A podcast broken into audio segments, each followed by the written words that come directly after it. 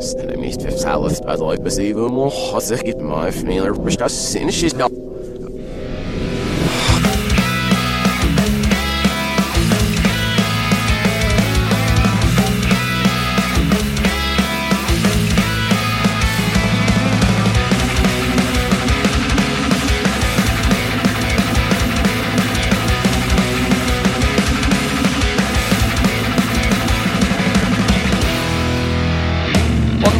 Growing Up Punk, the podcast about punk rock and all of its friends. It's David just jumping in here real quick uh, before we get into the episode. It's got me, Aaron, and Roger from No Motive because we're going to talk about No Motive's diagram for healing as well as daylight breaking. Uh, it's a ton of fun. It's a great conversation. But I did just want to say before we get to that, uh, we are now on Patreon. If you like what we do here at the show and you want to support it and you want to get more out of it, head on over to uh, patreon.com slash growingpunkpod or you can just go to our website, find the link, growingpunkpod.com. Uh, for just five bucks a month, you get so much more. You get all the regular episodes. Obviously, those are going to stay free. But if you join our Patreon, you get yourself bonus episodes, you get exclusive blogs, reviews, exclusive videos. Uh, we've got a private group chat that you can be a part of where we can talk about the show and all things punk rock or just whatever. If you want to talk about your favorite sandwich meats, we can do that too. Um, and some other goodies that are on the way as well. So again, patreon.com slash growingpunkpod or just head to growingpunkpod.com. Let's get into the interview, the, the, the episode, whatever you want to call it. It's Roger of No Motive chatting with myself and Aaron on Growing Up Punk. This time I've act- I literally have plural friends that that uh, is because usually it's just Aaron and I. So hello, Aaron. We'll, we'll do that first. Yeah, what's but you heard you, yeah, you heard a, a little chuckle there in the background. That would be Roger Camero of well, a multitude of bands, but most importantly for this episode, for No Motive, you, you you've you've done like I was looking at this. Uh, we'll get into this a little bit, but you've literally played half of the instruments in No Motive. I I have. It's weird. Deal. Yeah, it's Yeah. been fun. No motive, So- a one man band. I didn't know. I've Yeah, I've go. tried I tried to uh you know with with me being able to claim that I've played multiple instruments, I think everybody else for the most part can also say that. Oh, there they, you go. They've they've done the same. So Well, there you go. Um, so yeah, we're going to get into talking about uh, a couple of No Motive albums, Diagram for Healing and Daylight Breaking. We're going to talk about, and we kind of went with those because, well, Roger, I, I first met you because I had you on the show to talk about and the sadness prevails and the twentieth anniversary of that, and I thought, well, we don't we don't need to necessarily rehash that. Let's get some more details on other No Motive records. So that's that's kind of where we're going to go. But before we get to that. Uh, we usually start the show by kind of, and I didn't prep you on this, Roger. Oh, so no worries. So so let's see what happens. But uh, we usually start the show sharing, you know, kind of like some newer because we talk about a lot of older music, so we like to share some some newer music that we're listening to. But I also Oh, wanted cool. to do this as just like this super um, cheesy like softball lob because you guys actually just released something within the last few weeks, like the first new music from No Motive in what feels like forever.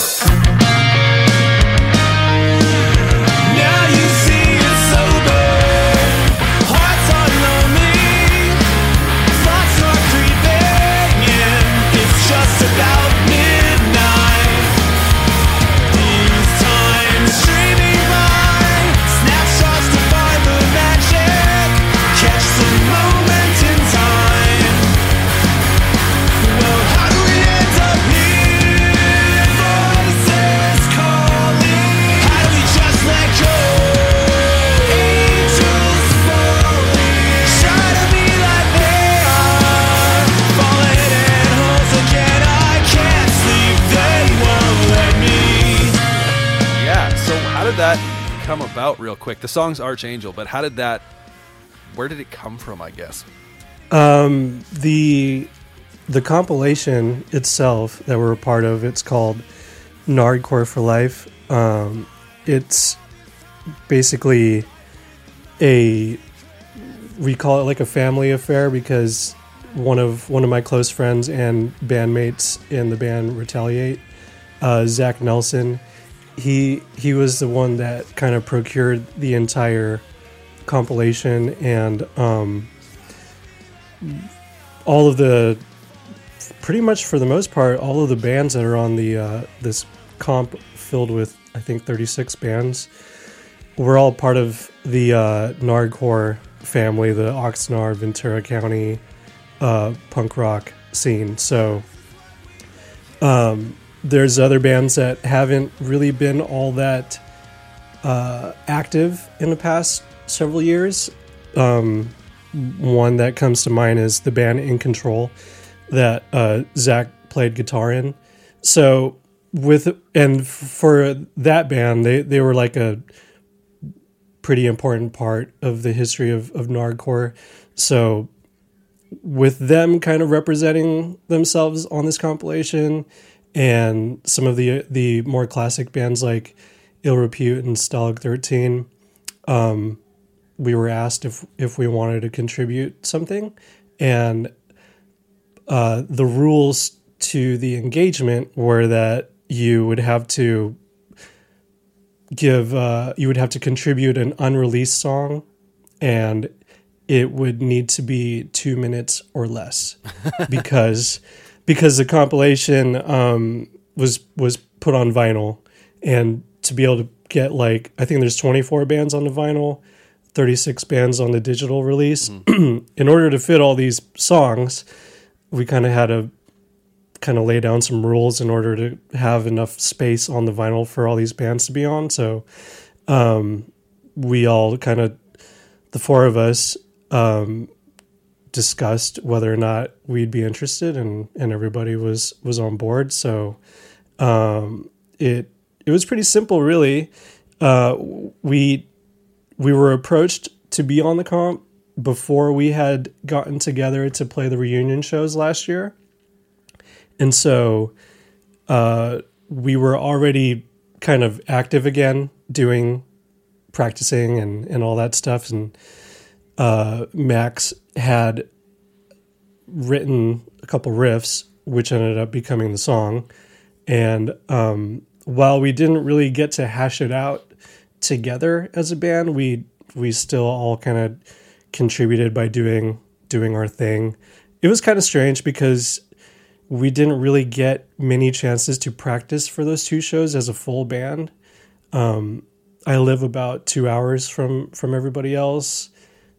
Um, I'm like kind of in the middle. Max is the most south of everybody in San Diego, and um, runs a runs a custom woodworking company. So it was pretty hard for him to kind of break out of his schedule and and life to to get together and for him it'd be like a three to four hour drive to go to practice so we did a lot of the the, the jamming as a three piece uh, with pat and jeremy and i so we didn't really have the luxury of being able to kind of hash it out old school style um like together. So making the song was uh was a little strange but at the same time we're kind of used to it. That's kind of how we've we've had to operate in general making music together um n- no motive or non no motive related. So that's kind of how that happens pretty pretty pumped to hear that there was new no motive music. Didn't expect it because I mean you you mentioned sort of the uh, the reunion shows that you played last year, and there was you know the re-release of uh, and the sadness prevails, and then there's the the EP that came that you kind of did you know some some updated versions or whatever of some songs, and so that's pretty sweet that. Uh, that there was new music in the works, and you surprised us all. Or at least you surprised me. I don't know. Maybe maybe, maybe it was you know known everywhere, and I was just like living under a rock. But was, Uh, uh, we pretty we kept for it under wraps pretty pretty good. I mean, we I think we alluded to some hints maybe around the time after we were finished playing those shows that we weren't done and that we'd be doing something, but we didn't really say what it was. So Sure. yeah, it's exciting. It's weird. We're we're like all very much in our own worlds. Um, the other th- three dudes in the band are are family men. They're all they're they're dads and have uh, you know kind of busy lives. And so when this song when the compilation came out, what was it last two weeks ago maybe now or last week? I Yeah, can't some, remember I think it was about two weeks ago. Um, we we have like a a band group text message thread going and I think we're all so wrapped up in our lives that we didn't even acknowledge that hey this song that is the first song we've released in like almost a decade uh just got put out and we didn't even like talk about it it was kind of strange That's funny. I mean, the world's different as is. I think for bands releasing music currently, Yeah. and then here you guys are doing something for the first time, and because I think, yeah, it's been almost almost ten years. Um, yeah so that's pretty awesome. Aaron, uh, what are you? What have you been listening to? Yeah, I want to give a shout out to uh, the band Drag Dunder. They're a band we've talked about on here before, and we've given them good reviews. They released uh, a new single called uh, "Just Like Me."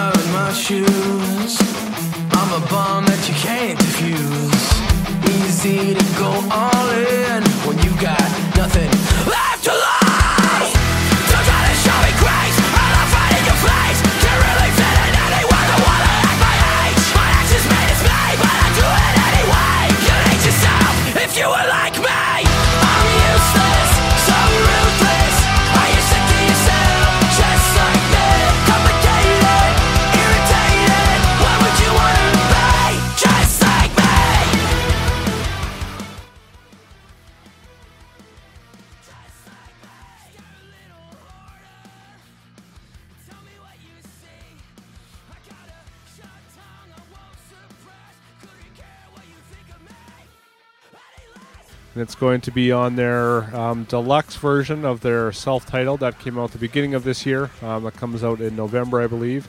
So I think there's another new song that's going to be on there, and um, yeah, I, I love that band. If you liked um, their self-titled or not self-titled, uh, the last album they released, or their only album, I guess, um, then you will like this song. And so yeah, it was also a nice surprise.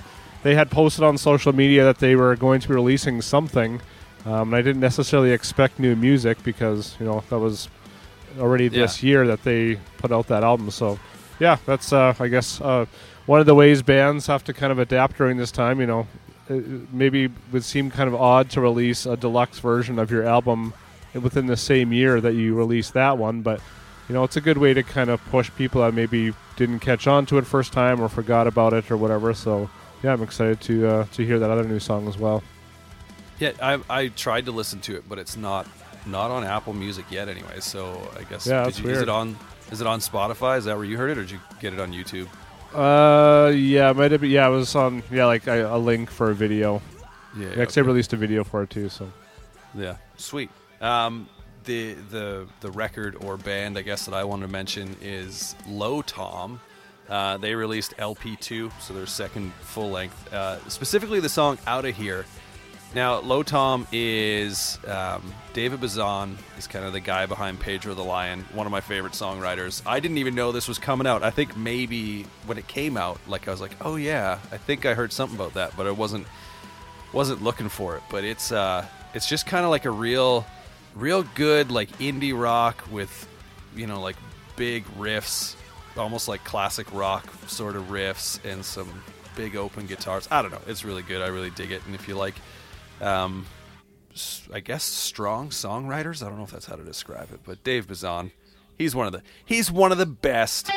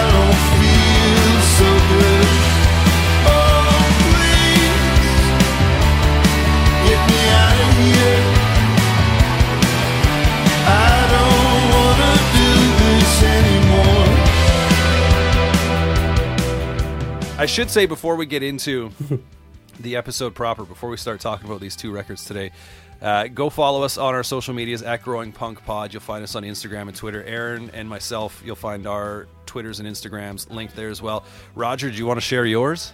Yeah, I would say the record that has made a, a deep impact that has been recently released is the band Be Well. Oh, God. Yes. I don't know I if you. good.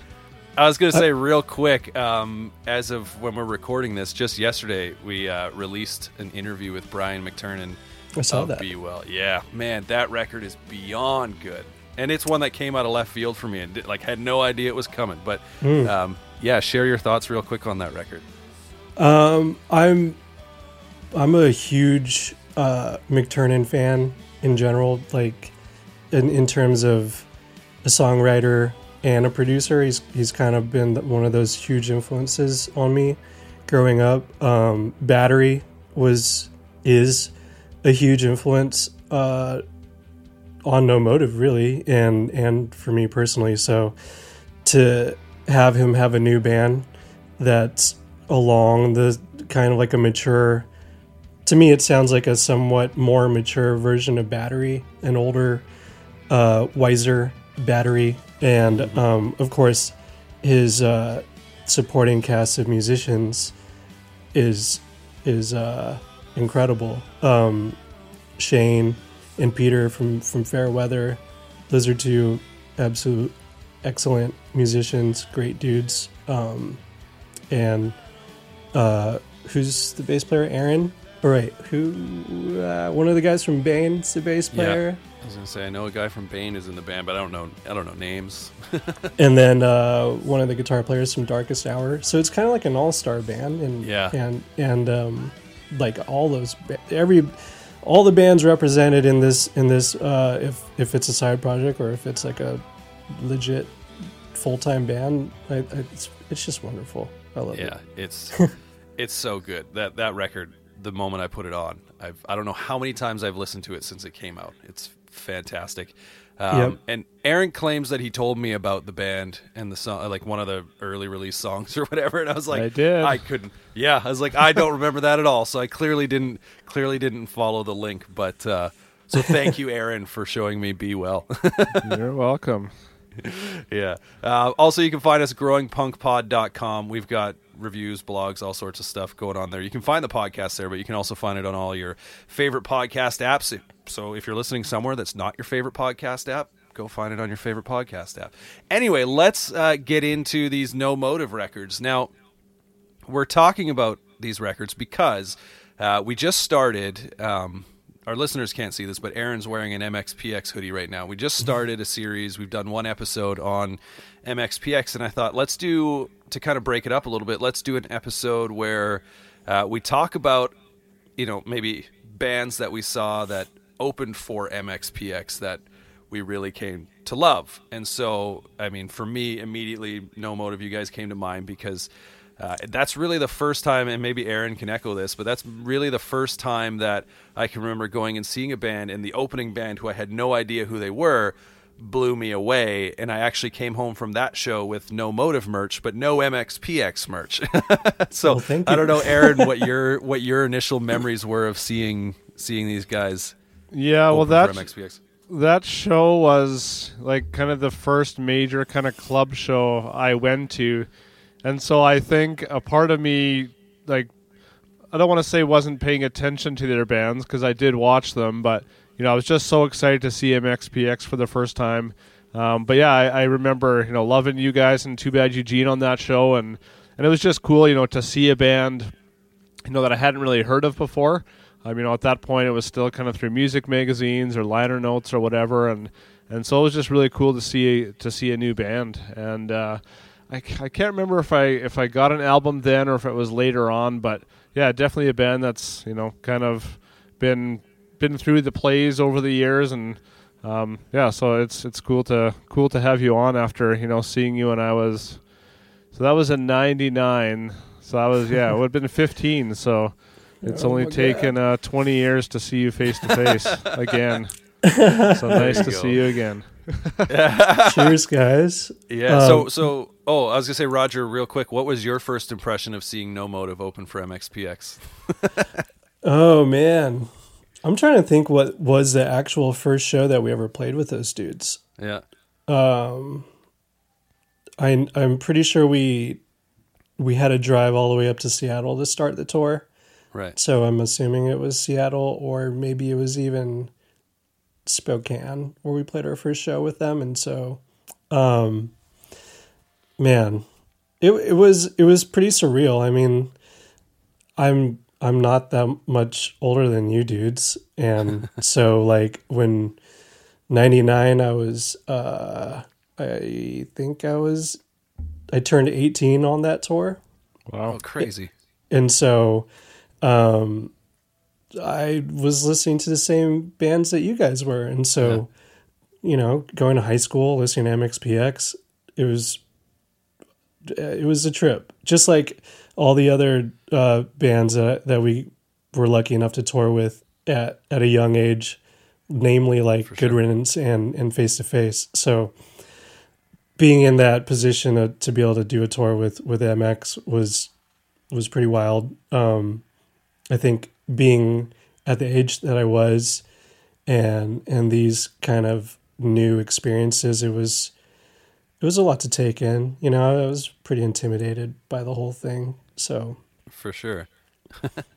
um, so you guys would have been touring the album and the sadness prevails. Uh, so we're going to talk about the album that came after that, which is Diagram for Healing.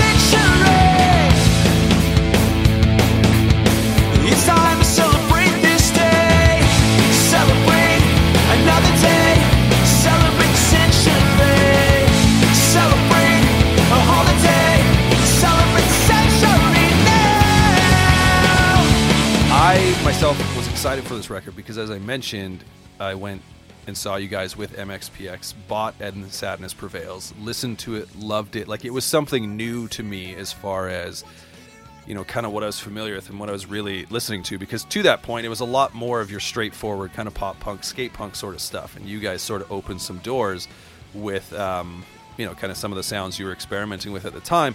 So when Diagram for Healing came out, I was, you know, like I- it, it, it was I was in store buying it sort of day it came out or what have you, and um, it was really the start of my super enjoyment of Vagrant Records. Like that was kind of like right in. The, I want to say maybe right before Vagrant really.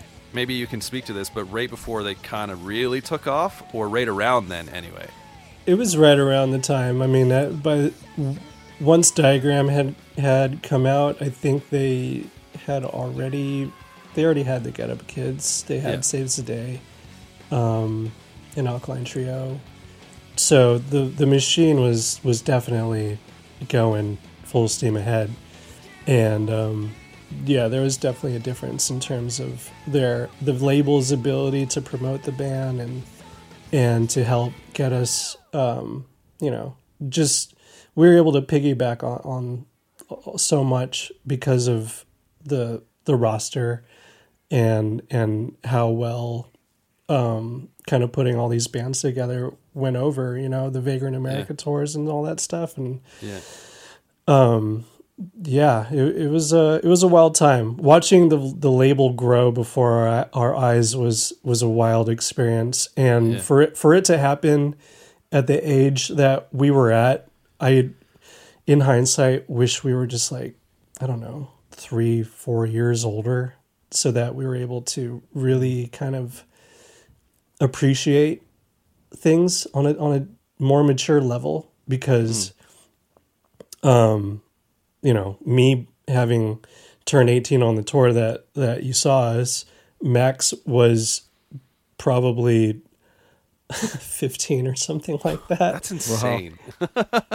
and um, J- Jeremy and Pat probably were had just turned 21 or somewhere in that time frame, you know. So, um, I, I, I would I don't know if everybody would agree with with my feelings, my sentiment about this. I think that we probably took quite a bit for granted, being that we were so young and seeing the progression of everything. It, it was almost like, I guess this is normal. This is just how it works, right? Um, and not until years upon years later could we really step back and be and kind of look at the big picture and and all the opportunities that we were afforded um, having been a part of Vagrant and basically being their their baby band. Uh, I think I I wish I appreciated what they had done for us at a in a higher level, eh, like back then, as Right. I do now. Because you guys were one of the. Were you the first band they signed, or one of the first bands they signed? We were we were one of the first bands. We weren't the first band. Um, Yeah. I think the first band that they signed was the Go to Hells, and they put out one record, and then after that they signed a band called Boxer, Yeah. and I believe they also put out one record. Um, and so, I I I'm pretty sure by the time um, No Motive was a full time touring band, and by the time, especially by the time we put out Diagram, I think that um, we were the only like original Right. band left on the roster, and from there it was the the Get Up Kids, and then obviously it just kind of skyrocketed from Totally. there. my I remember my first impressions about this album being holy they sound so much more polished um, because there's just an overall like it, it, it's hard for me to explain like the progression from sadness to this album in just overall uh, it, it feels like it's almost more like it, it's more of a simple sound. I don't know if that's accurate or not or if that's just how the production kind of pulls it off. Um, but I just remember also feeling that the record sounds more happy. When I look at the lyrics, I don't know if that's necessarily true across the board, but it has a happier sound than obviously sadness, which is ironic that it's called sadness. But um, so, what kind of do, do you do you find that yourself that it kind of has that a, a very different sort of no motive feel, but still no motive? Absolutely. I, I, I think I might be able to explain some of that as well. That's why you're here. So with the thing about the three records on Vagrant, they were all recorded at the same studio. Um, this the studio itself had made some significant changes in its um, layout um, from Sadness into um, Diagram. So uh, when we recorded Sadness, it was recorded to tape, no editing, just about as raw as as you can get. The drum room where we, where we were, where we tracked um, Sadness eventually became the the control room where the mixing console was for Diagram and all the other stuff after that. So after that, the they had built a much much larger drum room, so that kind of explains the difference in in like the drum sounds themselves, and um, from like in terms of the guitar tones, on Sadness, I think we leaned heavily on Max and Jeremy's amps that they were playing for years already, Right. and and on Diagram, um, I believe Trevor kind of unleashed the fury with his own. He brought his own arsenal of of of amps um, for them to kind of integrate into the recording, and I think it was kind of um, maybe the climate of music was changing and it was getting more and more poppy. Um, you know, by the time by the time we, we were writing diagram. Um, Blink had obviously created a, a a whole new era of pop punk, Yeah. so to speak, and and MXPX was very much a part of that, and so um, th- those two bands were were you know I, I'd say they were kind of a heavy influence on on us, as well as like the the classics like Face to Face and but um, I think especially like a band like MXPX where you have somebody like Tom who wasn't playing like super metallic guitar tones. You know, he he was kind of like a he was playing like a more classic overdriven amp sound, and I think that was like a that had a been an influence on on somebody like Max. Um, I know that when we when we toured with them, the the tone was like a big thing that we took away from from that experience and a, and a big influence. So, um, so the the change in in style is is probably largely due to the influence our peers had on us at that point and um, maybe maybe our desire to always kind of progress and not do the same thing over and over again you know i think Totally. Yeah. uh, whether whether that's to our detriment or to whatever. I mean, we could never make the same record twice. Even before, even before I joined the band, like everything the band has ever released um, has sounded vastly different from the you know from release to release. Aaron, do you remember your first kind of impressions of of this record? No, and I don't even know when I would have gotten this. Um, like the year this came out, I mean, I was still living in in a small town, so the the store in the mall that sold CDs didn't really ever have anything cool, especially from you know smaller labels like Vagrant. And I know you know in that scene it would have been a bigger one, but you know for bringing into a small town where three of us were going to buy those albums.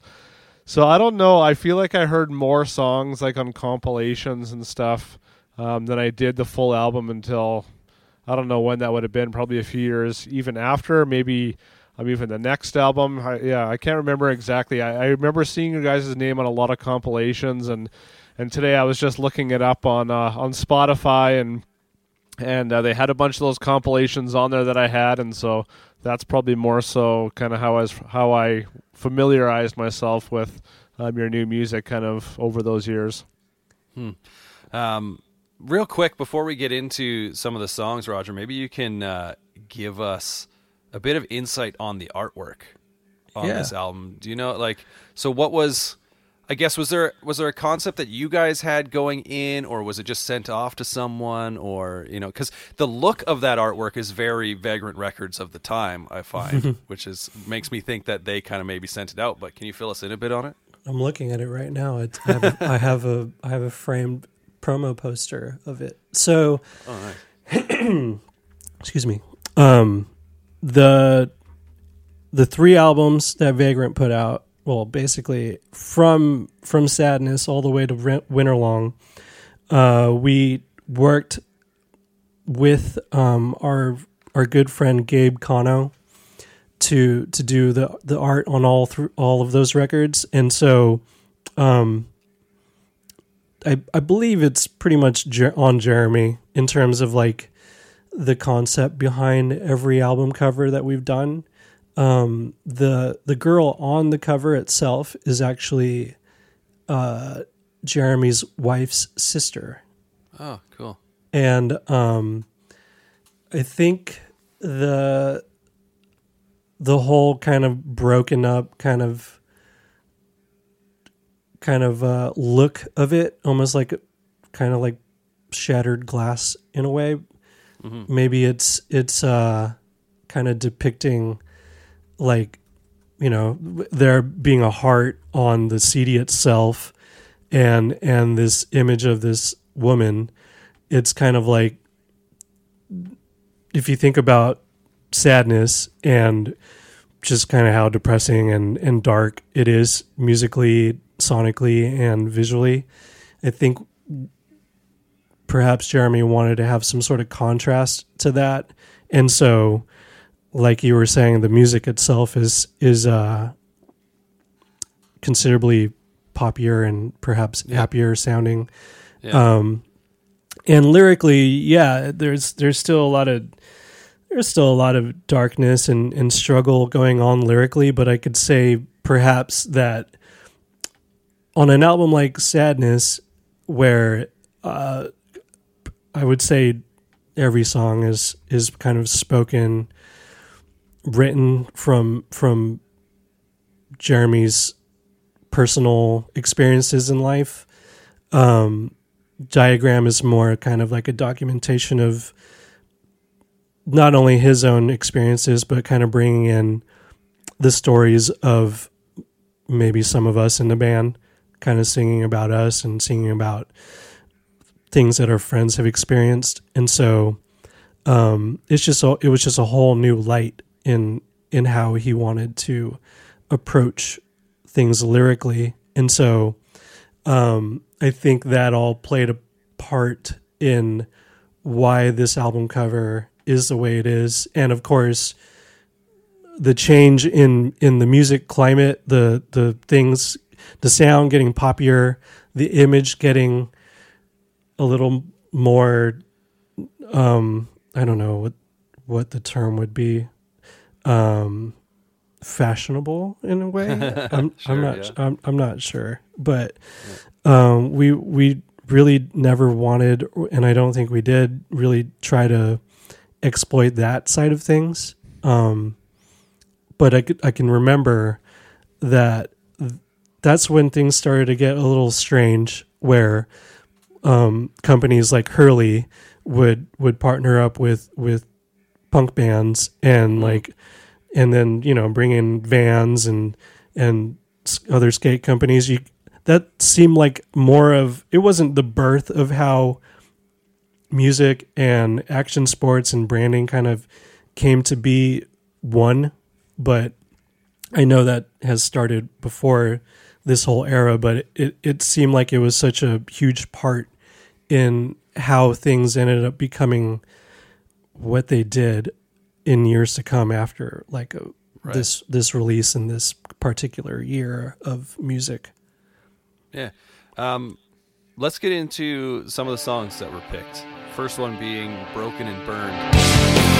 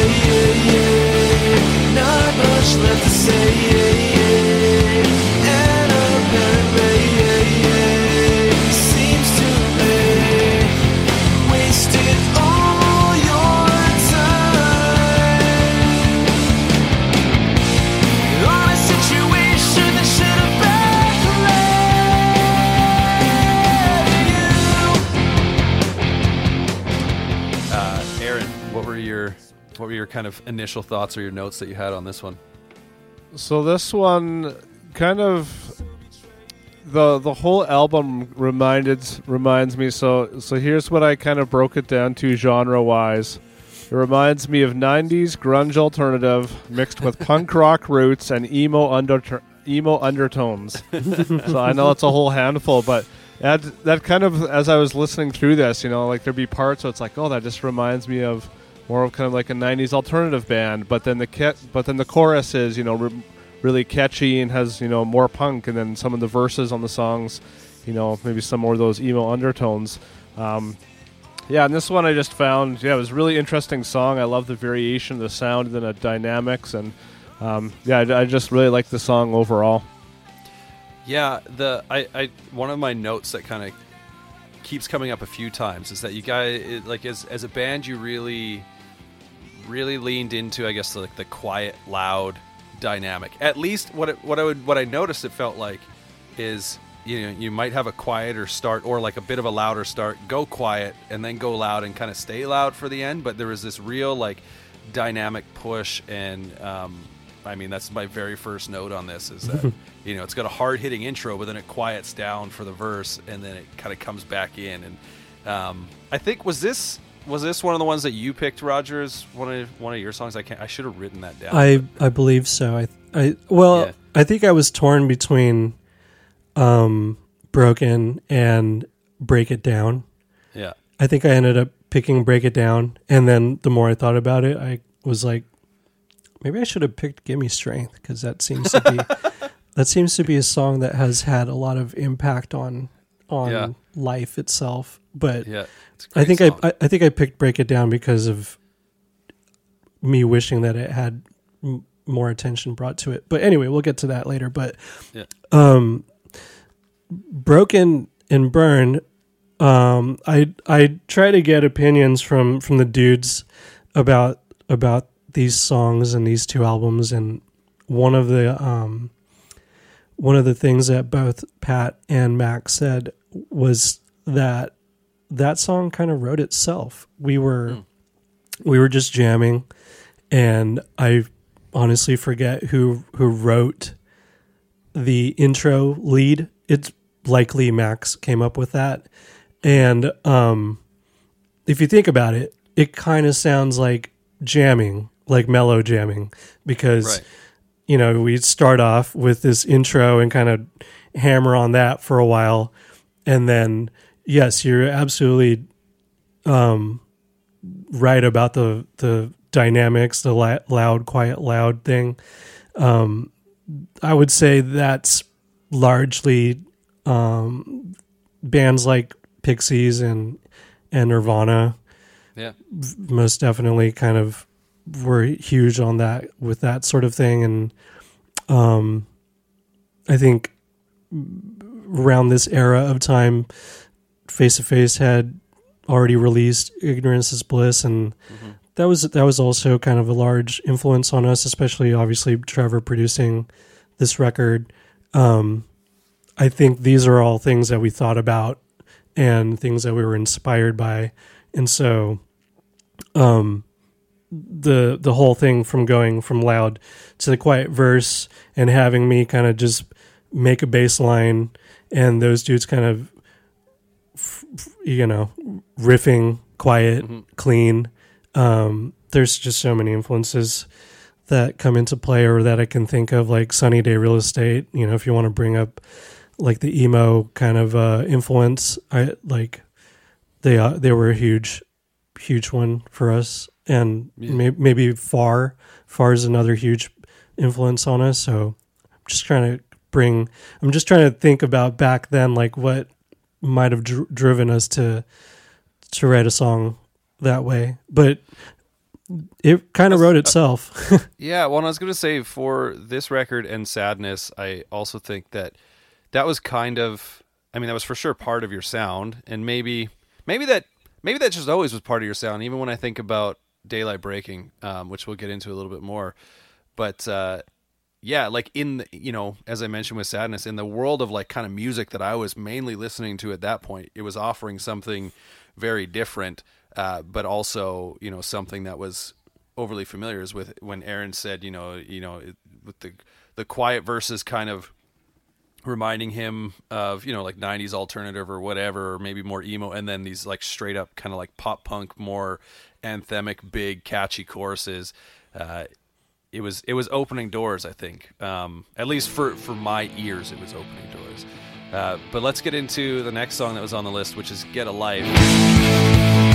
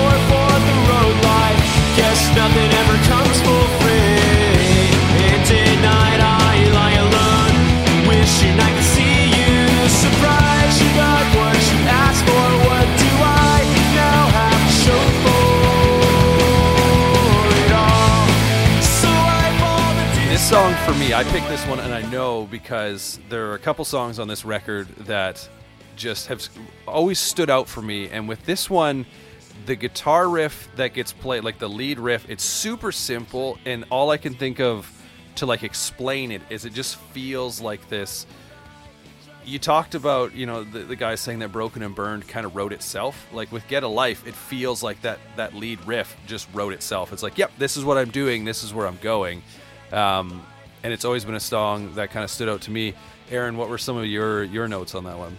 Yeah, this one definitely kind of reminded me of a, kind of a modern take on more old school pop punk. It, Yeah. you know, yeah, tho- those simple chords reminded me kind of almost like Ramones' "Screeching Weasel," something like that. You know, just that kind of simple guitar pattern, but it's super catchy. Um, you know, but it's got more depth and layers than, than those bands ever really had, and um, so it makes it more of an interesting song. It's got a really catchy and memorable chorus, um, which seems to be what kind of, at least for me, really carried the song kind of through to the end. Um, you know, I like at the, the end it kind of adds, you know, not I don't know if you call it gang vocals, but you know, kind of more people singing that um, singing that part at the end, and so it kind of finishes that last chorus and brings it through to the end of the song. And yeah, so yeah, I mean, I, I've said it a lot on this podcast that you know a lot of the bands we talk about, it might be you know more simple, structured songs and musically, but you know if you have the right layers and depth and dynamics in a song, it can be a really interesting song. And I think this is one of those. Totally. That, I wanted to point out real quick, just in kind of the um, talking about you know going from and sadness sounding more sad than you know this record sounding more happy. The line in this song that says "I'll write this sad song the wrong way and leave out the happy ending," I think Yeah. it's just like it's kind of this perfect this perfect fit because when you when you when you look at the lyrics, I don't know that they got you know any necessarily for the most part any brighter or happier, but they sound happier. So it's like you're writing the sad song the wrong way, you know, sort of thing. It's pretty great. It's definitely definitely has a melancholy kind of uh, vibe to it. Um, I've made some notes. Uh, I I don't know if you guys are familiar with the "Another Year on the Streets" version of this song. Oh, okay. So that's I was going to bring up um, another year on the streets, but I didn't realize it was different. So Okay. Um, I tried to find it on Spotify. I believe somebody made a playlist of the songs that are on it, and Yeah. they pulled it from the record, which isn't, which aren't the actual the versions that are on the comp. So the comp, we um, celebrate and get a life were brand new songs for us. They both ended up being on the record, um, but we recorded those with Chad Blinman. So it was he played the part of the producer and the engineer, whereas Trevor produced the the full length and and Chad um, and him mixed the record. But the ending of of the song, that whole backup chorus thing, the "Get a New Life, Get a New Life" thing, um, originally it went so good, so good, so good, so good, instead of get a new life, get a new life. And um, when we recorded it that time, I remember vividly um, after we submitted it, and then we went to go re record it for the album. Both Trevor and Rich, the owner of Vagrant, were like, there is absolutely no way you are going to use so good, so good as your backup for this last chorus. So um, I do remember that call being made and that get a new life would be the catchphrase at the end of the song, which which is funny to think about. So yeah, if anybody can find that old compilation version, that's definitely different. And um, we actually recorded "Celebrate" and "Get a Life" at this place called King Sound, where diagram was mixed. So that's a little interest, interesting tidbit. Um, it I, I can't ever listen to that song and not chuckle when I hear him sing about us getting to go to New Jersey Yeah. because I of of our years of touring and and whatever memories we have, I I do remember every time that we got to go to New Jersey, we would have such a great time, whether it was making friends or um, having great shows. Uh, but never once did I think about how strange of a state New Jersey really is. and I always kind of not that I'm I'm don't want to I'm not talking shit about New Jersey. It's a very unique state, very unique place, but it was almost like this golden place to to No Motive.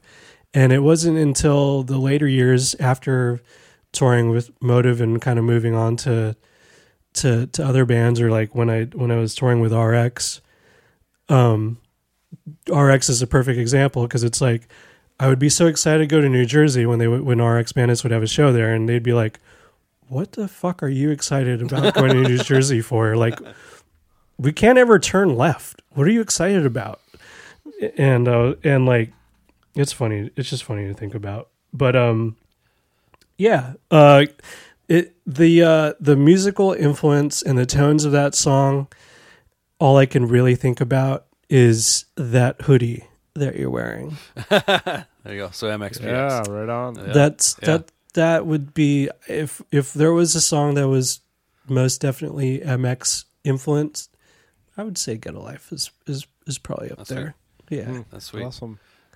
So let's let's move on to uh, then I guess the next song, which was one that you mentioned earlier, Roger. Let's break it down.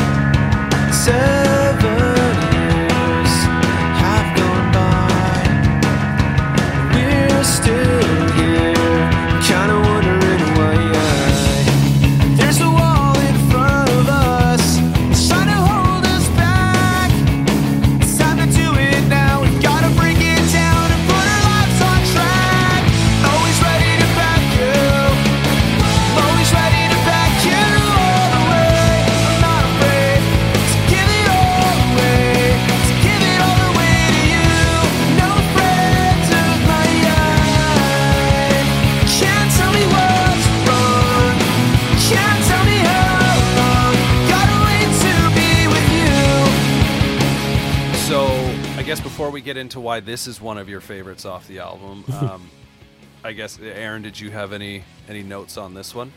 Yeah, so we did a, a series on Alkaline Trio, and one of the things that came up with them that reminded me um, of your band as well as just that really awesome line, or that balance between dark and pop sensibilities. And so I, I love the moments on, on this album and this song. Um, and I think when this song is one of those where you know, it's like one part it's like, okay, this is, you know, kind of darker, but then it just kind of totally changes it around and it just makes the song really interesting because you don't always, you know, it's a bit harder to predict. Um, yeah, there's there's lots of really cool um, vocal things on this song, and um, you know, even just simple parts like uh, where he sings, you know, I think it's time, like just kind of those little shifts in the, in uh, the way you pronounce words, you know, make the song stand out and and uh, yeah, a lot, lots of cool parts on this song. And so yeah, just between the the dark and poppy and the little vocal hooks and all those things that just make it a really good song. Yeah, I often and it, it, like with No Motive, and then you brought up Alkaline Trio. They were kind of like these two bands that I sort of um, lumped together in similar sounds. Like you didn't sound like each other, but you you both to me felt like um, like that you, you represented the best part of like the Vagrant Records thing for me. Uh, Yes. where it was like that meeting of yes, you have some obvious emo sort of influences in here with punk rock. Now, obviously, the Alkaline Trio they they got a little darker with some of their their lyrics, which was always you know a nice a nice sort of twist or whatever. But um, why was why is this song one of your one of your favorites off this record?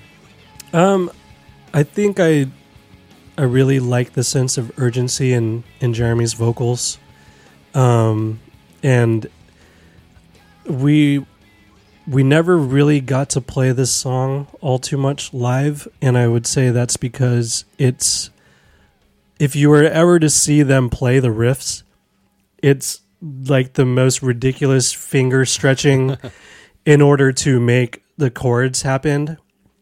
And um I'm just thinking about the song in like a in like the mu- the music standpoint. It it was just a lot of fun to write. It was a, a lot of fun. The like the bass line was fun to play, and I just remember hearing Jeremy hearing the, the playback for the first time after he had recorded the vocals to it and and kind of being blown away by the energy and like the amount of heart that that comes through in the song and I, I kind of never forgot that and so Yeah.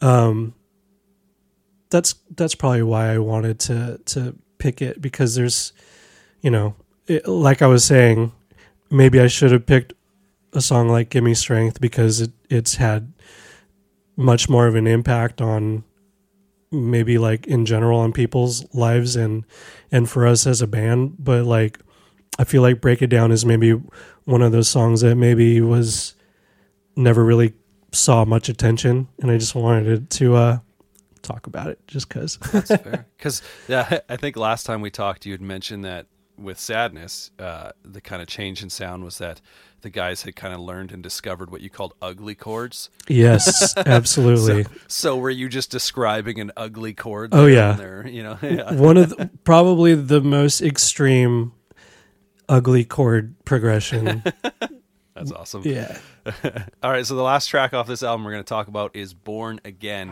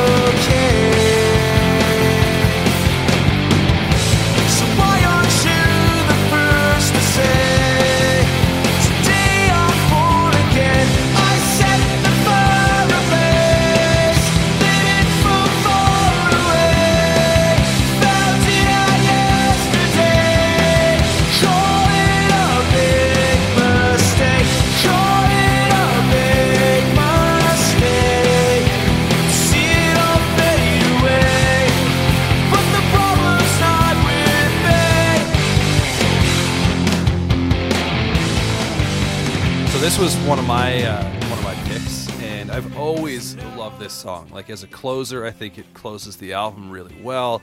Um, you know, it, it plays with that quiet, loud dynamic again, but I think almost more extreme. Like the quiet on this song is more. Um, I don't even know the right word to to describe it, but it's just it's it's even quieter.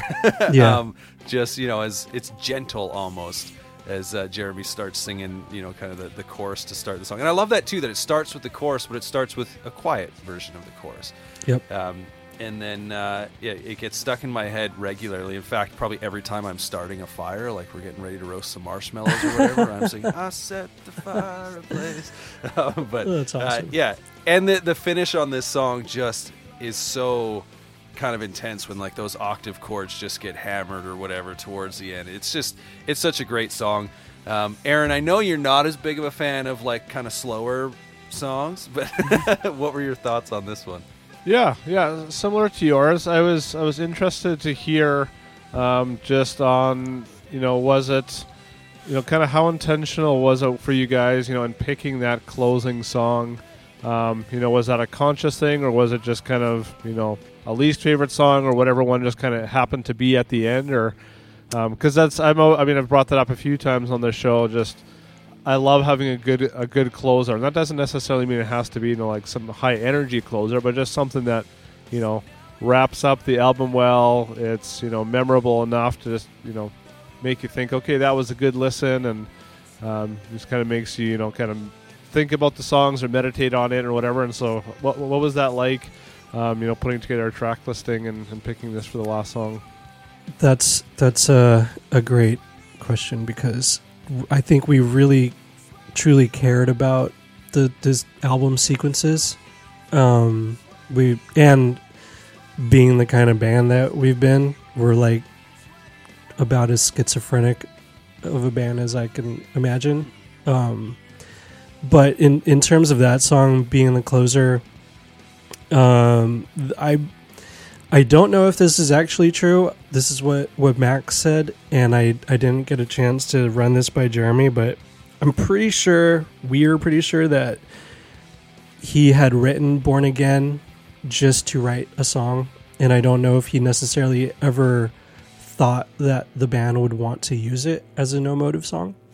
Um, and you could kind of like you could spot a Jeremy song from a mile away. Like uh, they're usually the ones that are have just a straight da na na na na na kind of picking, real straightforward, real cruising.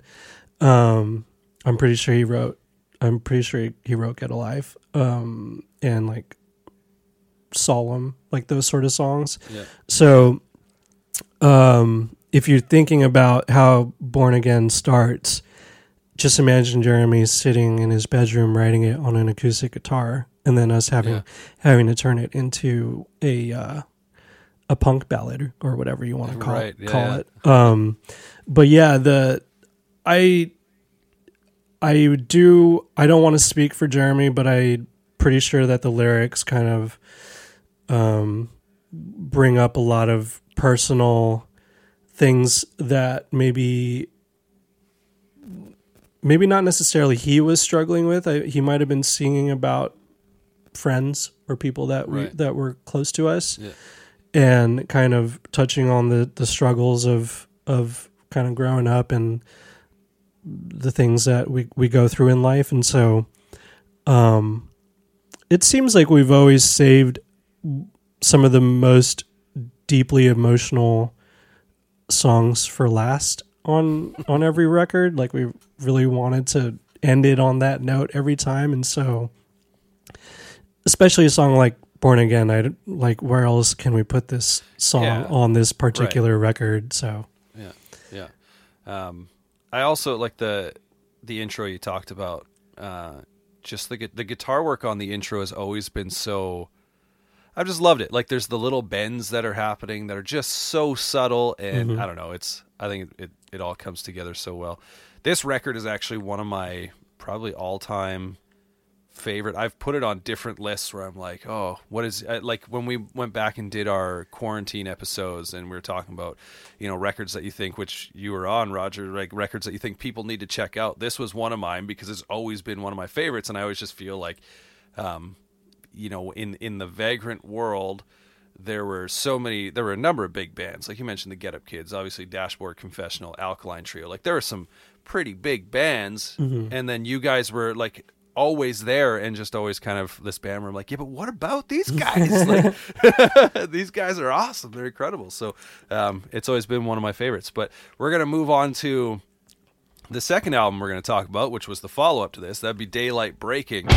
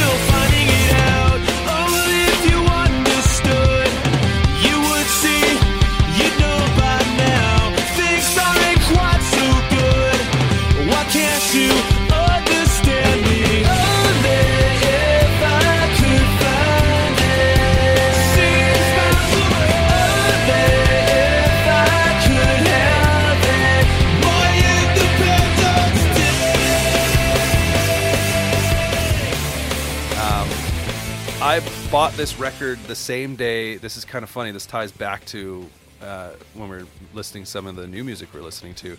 Because I bought this record the same day I bought Pedro the Lion Control, Nice. which is one of also one of my all time favorites. It's that was that was a great day for for purchasing new music. I don't know, but um, this one is interesting for me, and, it- and and I'm most interested to hear about this record because there were a few things that went on here.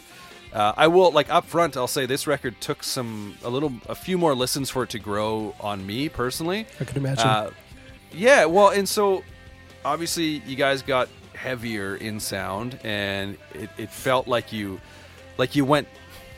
If Diagram for Healing was happier than Sadness Prevails, at least in overall sound, this kind of went back to not being happy, but maybe more angry in sound and less sad. Like I don't know, it's just there's this neat kind of progression that you guys had, and obviously, you know, we mentioned earlier uh, that you've played multiple instruments in the band because what like so what did you play on this record? Because I've I'm confused by a couple of different things.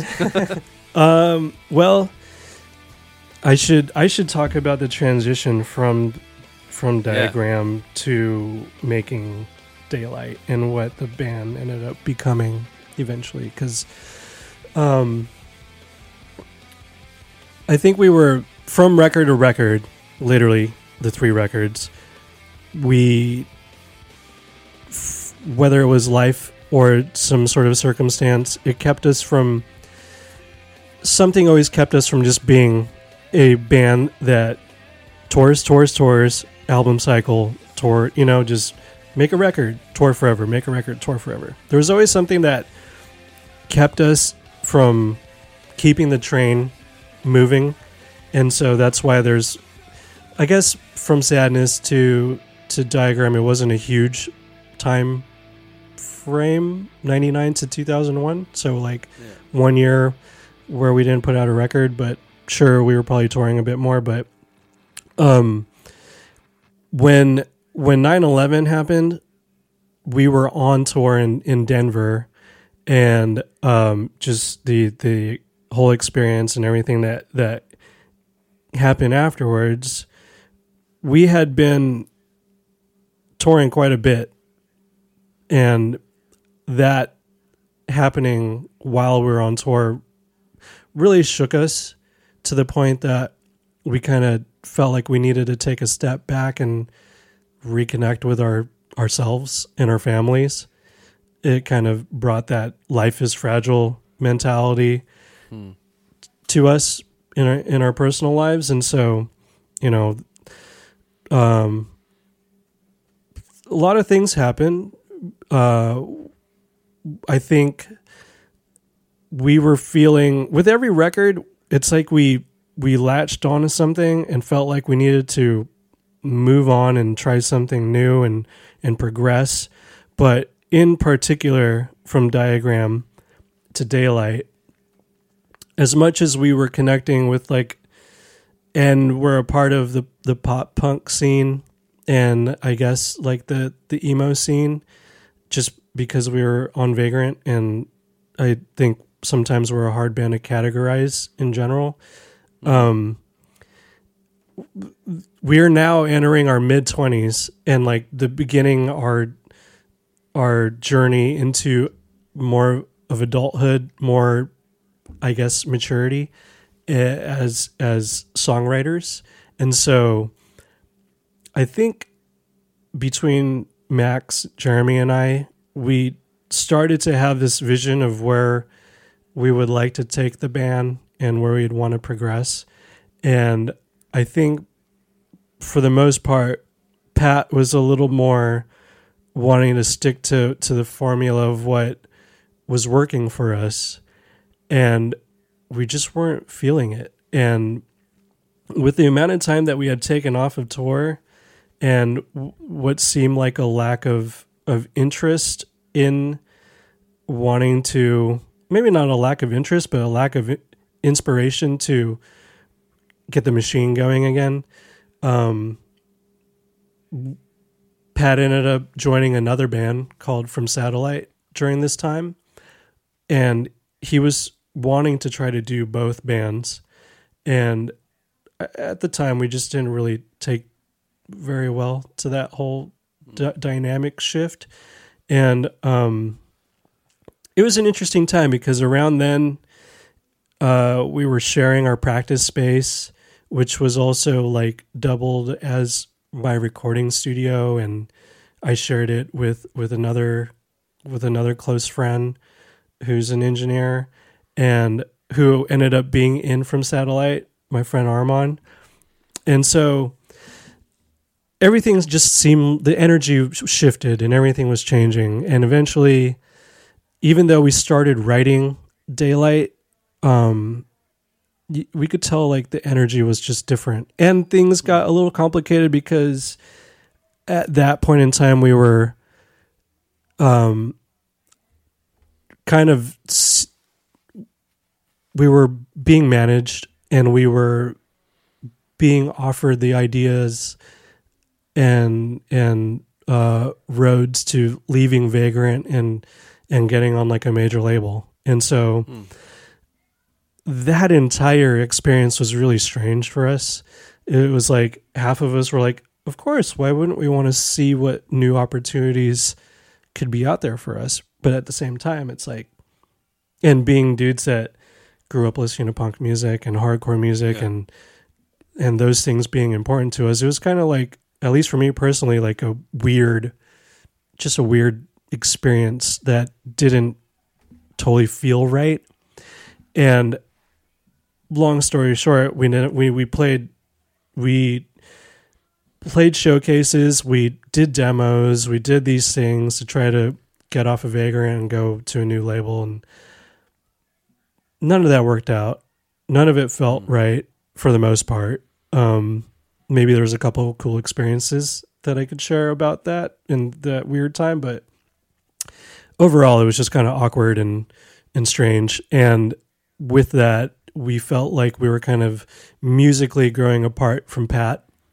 And um and so th- the gist of it is that we ended up writing the majority and recording nearly all of most of daylight breaking as a three piece A- and so we started off we had written a few songs that never saw the light of day thank god just it was just this it was a, it was an awkward growing pain of of like kind of moving away from the super poppy sound into a I don't know. It just if I'm trying to put it to something, it was kind of like really boring,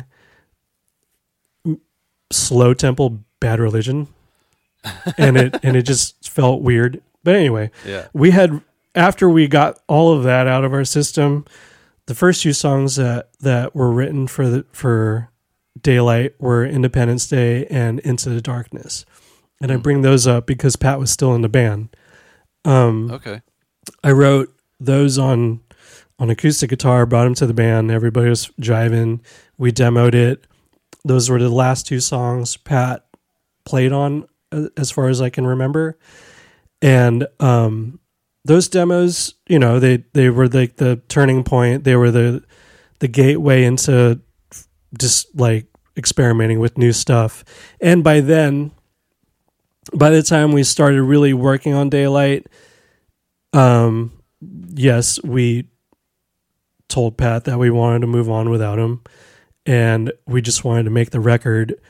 It wasn't like, Pat, you're out. I'm going to be the new drummer. It was just like, hey, dude, I think you you want to probably focus on from satellite, and we probably want to go in a different direction than where you want to go. Um, at least that's what we felt back then, and so that's what we did.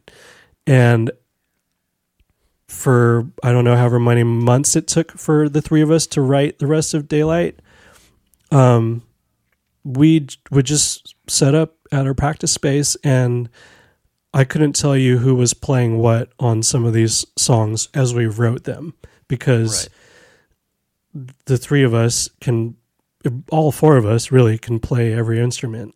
So, um, when it came down to recording, sure, I played drums on almost all the songs except for one, but we shared bass duties between um, Jeremy, Max, and I, and later Jeff. Um, but it seemed like it felt like we had a, although we didn't necessarily have a vision, we were all working on the same wavelength. We were really connecting, and everything was happening very naturally. And the kind of ironic thing about it is that in our minds, we felt like we were writing the most rebellious to everyone record. We were we were writing the record that the three of us wanted to write, and we we just didn't want to think about anything else other than pleasing ourselves.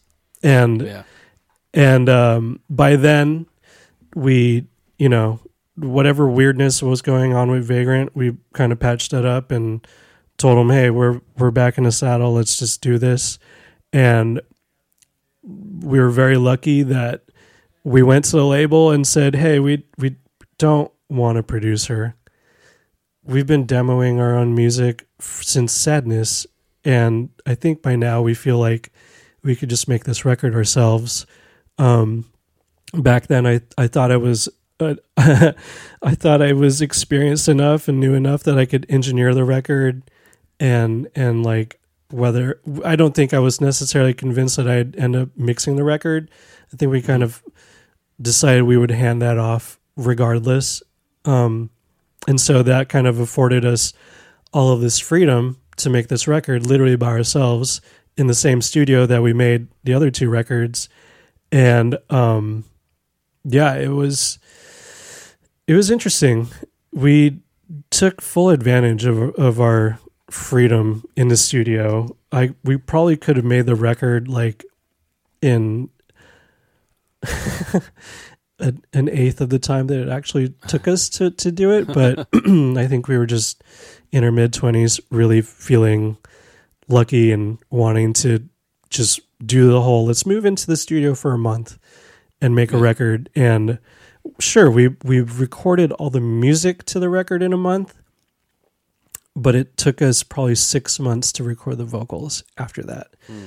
which we ended up recording at our lockout studio in, in Ventura. But then we also recorded um, here where I live now in in Irvine, um, just in in a bedroom. We just set up shop, turned two rooms, one into the control room, one into the vocal booth, and we just came here every couple weeks or every month and try to get whatever we could and try to keep as much focus but imagine not having a producer and realizing like oh this is what a producer does they not only like offer ideas they crack the whip and make sure that we do all this stuff and not take literally half a year to make a record but Yeah. um yeah it was it was quite the experience uh and so yeah we made most of the record by ourselves the three of us and to us when we handed it to vagrant we're like here's the record. The three of us made it. Um i'm probably going to become the drummer and and we'll get a bass player. Or maybe we i think we might have sorted that out before we handed in the record but um the label came back and they were and they said this is awesome. We love all of this. Here's the thing. You recorded brand new day already why doesn't it sound like that version? And we were like oh you you literally want it exactly like that version which is a very strange thing to think about because brand new day was the one song that survived our moment of time where we wanted to leave Vagrant and find a new label. And so that was like our our leading song to use to try to find a new label and it was actually Right. a song I think written about leaving Vagrant. um I was, yeah, that's interesting. and and if you um and if you ever watch that video of the uh, Yeah. of it pat's obviously in the band and the recording is Yeah. not the album recording that recording of the song is was produced and and mixed by John Feldmann of, What? of Goldfinger. Yeah, yeah. Okay. So- interesting. When we recorded that song, we actually re-recorded "The Waiting Hurt" with him also. Hmm. That version has not seen the light of day, and I'm not quite sure if it will, but it is as polished as you could ever imagine that song being. Yeah. And if you did see, if you saw us play with m- like later on with me on the drums, we I think we played it in that way of what Right. Feldmann did to the song. But anyway, back Yeah. back to Brand New Day. The label wasn't stoked on how it came out. I think we either made it slower, changed a couple things dynamically about it, and they were like, "This is an important song on this record. You got to go back in the studio and re-record it." Hmm. And we're like, "Oh, okay, all right. Um, we'll try to recreate this, even though we had no idea what the hell we were doing." And yeah, by then Jeff had we decided I'd be the drummer. Jeff, we had Jeff join the band, and so he ended up playing on Brand New Day. And when we uh, went to go record that song, I think um, Jeremy or Matt, I forget who, either Max or Jeremy came to the studio, or right before we went in, into the studio, we're like, I got another new song. Maybe we could add it to the record. And that and that song uh, ended up being laid to rest. So if you ever listen to to Day, to Daylight and you listen to Brand New Day and Laid to Rest, they are from a completely different recording session, and those are the two songs that Jeff played bass on because he had technically already joined the band by then. Right. But Interesting. but the rest of the record we did as a three piece, and Right. um, it's just so ironic to think about what our mentality was going into making this record and how it was received by the label because obviously Vagrant was like a well-oiled machine that had created themselves an empire and I think they truly felt like this is the record that Motives made that if they were going to become like a a modern rock radio band this could Yeah. this could be the record and w- Right. to us we are like okay i guess you know like Yeah. if you guys think so then sure i, I Yeah. we kind of thought we were writing the anti-rock radio rock record but if that's Right. what this actually sounds like to everybody then sure whatever i mean let's just do it and Yeah. and so yeah that's um that's kind of the story behind why Hmm. and how that record sounds Came to be. Yeah. sounds the way it, it does and the, and the songwriting's so different is because it's very simple between three dudes Yeah. and just kind of sharing the duties of of like sculpting the songs and Right. sharing bass duties between the three of us Yeah. Aaron, what were your thoughts on this record when you when you put it on for study? Yeah, well, I, yeah, I listened uh, through it um, today after um, after the uh, the one we just talked about, and uh, yeah, lots of lots of like similar things. You know, it's still dark and poppy, and lots of great melodies and harmonies to it, and um, I yeah, it's interesting hearing all kind of the backstory to it because I I probably wouldn't have pieced you know all that together in there, and um, yeah, I mean it's a really enjoyable listen, and there was a lot of the songs that I went back to right away and listened to again because they were just so good. And uh, yeah, I feel like it's a, a really good follow up album. So let's let's then get into I guess some of the songs that that we picked. Uh, the first one being "Into the Darkness."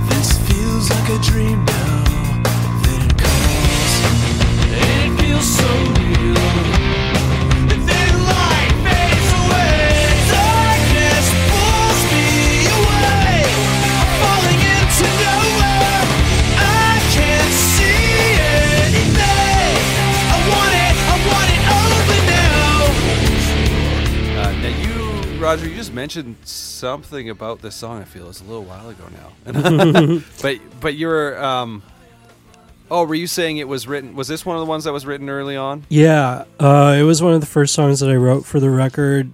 Pat was still in the band. We had demoed it with him in the band. Um, and yeah, it there there's little weird snippets of sounds. If you listen to, to Daylight, Yeah. there's a lot of weird backwards vocals. Yeah, okay. And I- I, I, did have a yeah, I did have a note. I was like, man, and especially a number of the songs that we picked, I was like, oh, there's like some kind of weird like talking, whispering, reverb. I just feel like you guys are trying to make me like buy a new car or something. Like it's Okay. sub- subliminal messaging is going on here. But what is the story behind that? Because it does come up a few times. Um, I think being in in in the three of us kind of locking ourselves away and just getting weird in the studio. Yeah. um, I, our musical our music influences have been very vast throughout the years, and I and I know for sure around this time, Neurosis album "Times of Grace" was a huge influence on us, and it's one of the creepiest records ever. Um, we we uh, we were spending a you know a great deal amount of time together probably watching weird movies. Uh, one of them mainly, namely, being the movie Audition, which we'll obviously get into that song later. But Yeah. um, I think we just really wanted to explore the idea of weird, and with the backwards vocal stuff, it just felt like let's just do weird. Let's just do odd stuff that only we will know what th- is actually being said in in you know if somebody were to to take if you were to go through all the the, the hassle of putting the song into some sort of uh music production program and reverse Yeah. the entire song you would be able to hear what he's saying probably but Right. i'm not going to let out with that With that Ah, come on, man. I um I did make some notes about the song. Like I said, we it was one of the really three songs that we had while Pat was in the band. Brand New Day, Independence Day, Into Darkness. Um, it's a song that ended up getting a radio mix that you can hear on the video.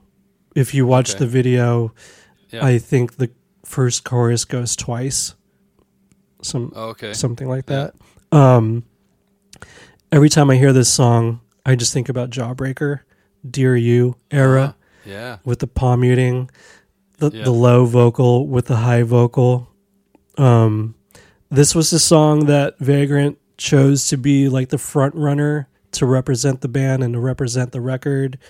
Um, I forget if it was Vagrant or our our manager Kent Sorrell got Darkness to be like the theme song for the X Games in 20 uh 2004, I think Yeah, that's sweet. so um it's funny because i was listening to i hadn't listened to either of the records in a while and it, i laughed out loud on numerous occasions at like how wildly different these two records are and the things Right. jeremy was doing with his vocals but um oh yeah so when we were demoing this song um i recorded all the demos it was always just Jeremy and I, most likely in the middle of the night, locked away in the studio. I think I remember when he demoed this song, we we came out and the sun was out, which happened more frequently than not. But it was our f- probably our first exploration into taking things very far with the amount of vocal tracks or tracks in general. If you listen to that record in in particular, there's like so much crap going on, and it's just we just wanted to because we could because there wasn't anybody Yeah. to tell us no. Um, but like when we demoed that song, it, all those ridiculous amount of harmonies. That's the birth of that whole idea, and it's kind of become if you listen to anything we did afterwards, it's like seems like it was an important part of the puzzle. Um, Yeah. But I remember when we had to go record the song for real. I think we had to do it a couple different times because, as you know, Jeremy's voice has changed considerably throughout the years from Right. the very from the seven inches to where we're at now. Yeah. I'm pretty sure that the song was a lot harder for him to sing by the time we were recording the record because he had written it maybe in a key, at a key or way that is harder to, to do. So it was quite the battle to get that song done, but he did it. And there's a lot of vocals, and you you, you hear them. Um, Yeah. But yeah, that's that's what I got for for darkness. Yeah. The I don't Aaron, did you get a chance to see the music video for this one? Uh, no, no, I I didn't today. No. It's it's always the I mean 'cause- God. yeah, jumping back real quick. Did you guys you guys didn't have any videos on Diagram, did you? I don't think I've seen any. Uh, no, we didn't do any. But so y- so you had I think two on this one, which we, we talk about both songs. But uh, this video reminds me of. Um, did you ever? I'm sure you've seen the video for "Got You Where I Want You" by the Flys. Do you remember that song? Don't. It was off of. Uh, I mean, I think its biggest thing was on "Disturbing Behavior." It was like on that soundtrack or whatever. It's like uh, there's like, anyways, there's these. The band is playing on the edge of this cliff, and all like these kids, these high school kids, are running, and they're like lemmings off the cliff, right? Yeah. So it just kind of reminded me of that a little bit. But um, Aaron, what were your thoughts on on Into the Darkness? Yeah, this is an awesome song. This is one of the ones that I immediately went back to and, and listened to again just because it was so many kind of cool parts. And yeah, I um, definitely recognized or picked up on kind of the the eerie feel to the vocals, especially in that kind of that first verse where it's just you know the bass and the vocals and and so yeah, I was intrigued to hear kind of where the song was going to go from there. But I mean, it's got a really catchy chorus and lots of great melody and harmonies, which which I love. You know, oftentimes that's what will will make a song for me, and and so yeah, I thought this was a um, a great track. the the bridge into I don't know if it's the final chorus or whatever, but just the way it kind of like sort of comes comes back a little bit on the bridge and then just punches you right in the face to come back into that choruses. And it's kind of done in a in a a different sort of way if I remember correctly. Like it feels like it doesn't I don't think it just stops and then hits you. Like there's maybe you guys throw a little reverse effect of something There's a underneath the, yeah. There's a little like a swell almost. reverse vocal swell that goes into there. Yeah. Um, the pause that happens with the music it wasn't recorded that way. It was Oh. it was an edit that was done because mm, probably Rich was like, "You got to put a pause there," and so we just like literally when it was being mixed, we Yeah. just cut the music out for that section, and, and so that it, the chorus would come in harder. Yeah. So and it really does. that like it's, it's one of the standout parts of that song for me is Yeah. just how hard that chorus hits after the bridge. So good call on Rich's part. Yeah, yeah, yeah. Um, make it real quick about that video. That was one of the greatest experiences gone terribly wrong for me personally. I Why is I showed up to the shoot I, like really early in the morning. It was just like a one day affair at like some uh, green screen studio in LA. And as soon as I get there, within like five to ten minutes, I come down with a fever oh, and like I had gotten the flu right before we start doing this video and like it was such a nightmare for me because at that point I'm playing drums and I'm the Yeah. one that has to really look like I'm playing in time to the song and like I remember when when we were set up they just had like one PA speaker blasting the song in my face and it just wasn't yeah. it wasn't cutting it because maybe for one I wasn't used to doing that sort of thing yet and Yeah. and I was feeling awful. So it was such an awkward experience. And then of course all that acting and stuff and all those people that were in the video and it just being this weird fake grass field and a green screen. It was just so like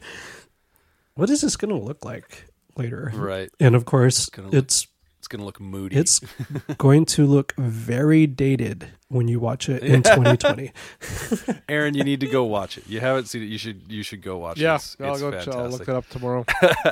it's it's a memorable video. Um, let's get into the next one that we're going to talk about, which is Death in Numbers.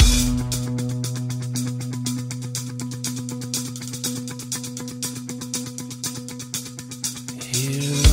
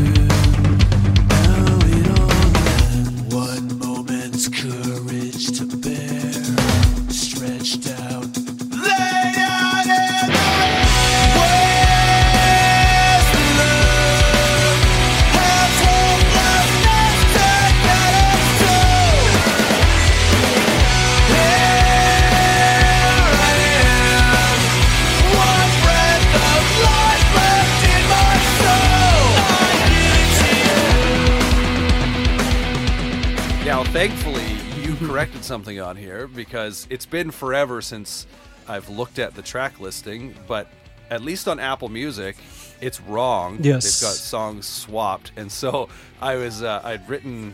It's, what did you say? It's Death in Numbers and Where Did You Go? Right? Yeah. Are those? Yeah. They're And switched. So, yeah, which is funny because like Where Did You Go? The chorus is obviously drilling that name into your head, Yeah, right? yeah. but for whatever reason it didn't dawn on me when I was like writing down songs like oh I love this song. And then uh, and then you had mentioned which songs you wanted to pick and I was like oh that's interesting. And then you're like oh those are actually swapped like this. Is the one that starts this way. I'm like oh oh good. We're actually liking the same song. We want to talk about the same Sweet. song. It's just I have the wrong title here. So um, yeah Aaron real quick why don't you share your thoughts on on this one and let's see if you listen to the right one yeah, well, uh, I I have death and numbers slash where did you go? So I, I'm, not, I'm not sure which, because I I listened and then I went back to just the text you send David saying the songs and I was like, Yeah. oh, which? Because I listened on Spotify, so I was like, oh, is Yeah. it normal Is on it here r- then? And yeah is And, it right uh, on Spotify It's wrong on Spotify. It's wrong on both. okay, so anyways, well, whatever song I listened to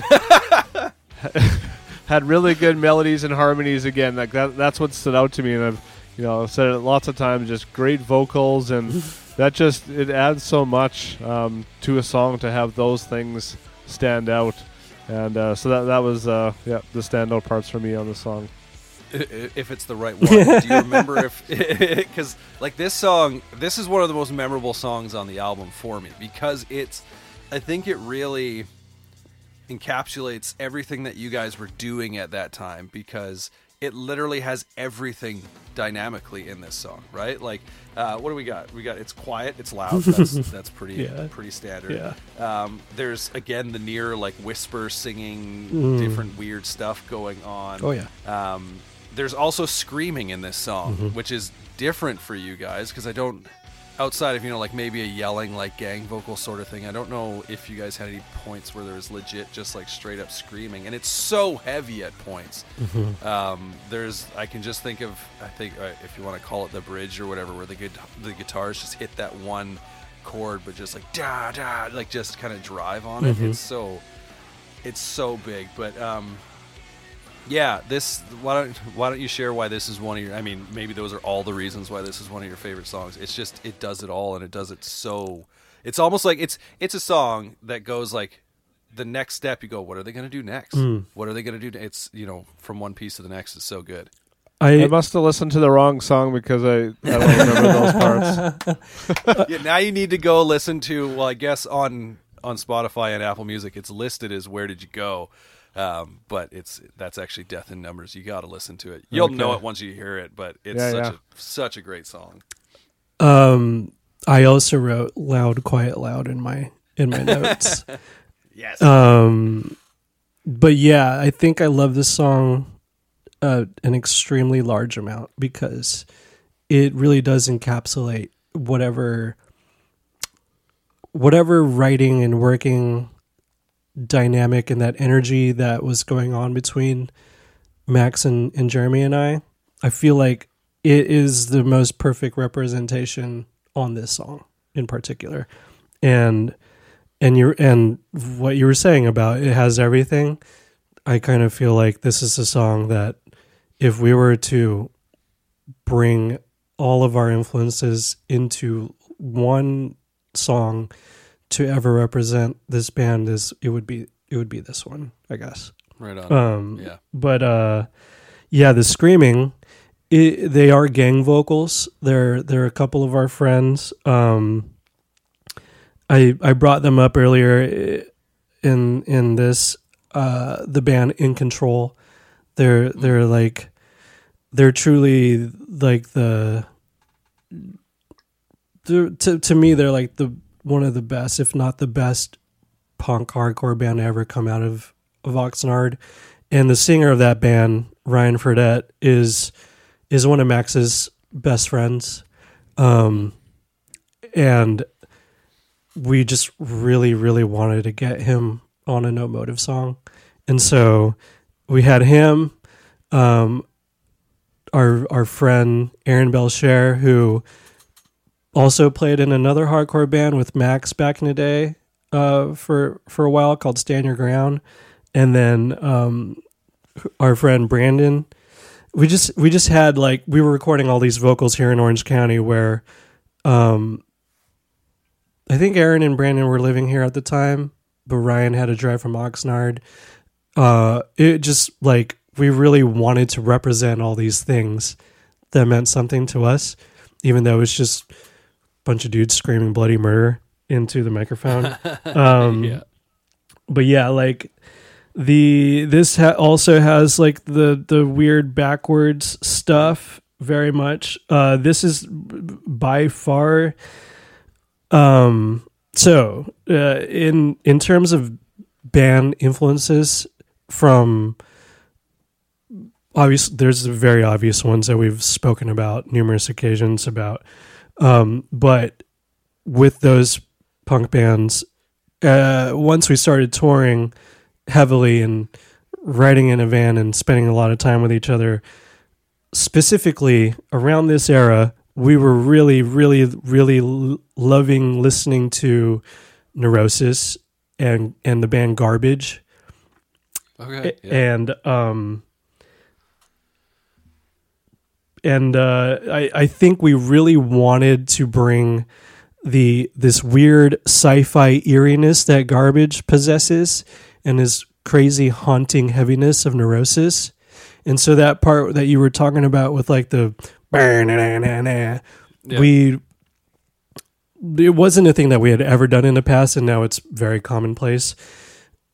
We tune a guitar down to like extremely low tuning which is right. very popular now but maybe not as popular back then. And it, it it just added to that pad of of distortion and and overdrive and heaviness. And you know uh i think that just whenever i listen to that song i feel like i if i was to go to the grave feeling did i accomplish anything i could That's i'd be like yeah we at least i made death in numbers with my friends yeah. And then they mislabeled it on all the streaming services, so no one is actually. Yeah. thankfully That's uh, amazing. thankfully that doesn't drive me absolutely crazy but it is annoying every Yeah. time i look at it but whatever yeah, no doubt. And can someone not just like fix that, or is it just like so low on someone's radar that it doesn't? Get i think I it's wonder? that i think it's the very not important to anybody except for the three of us Yeah, yeah. All right, let's get into another one then. We're going to talk about, and you, you brought this one up a few minutes ago Audition.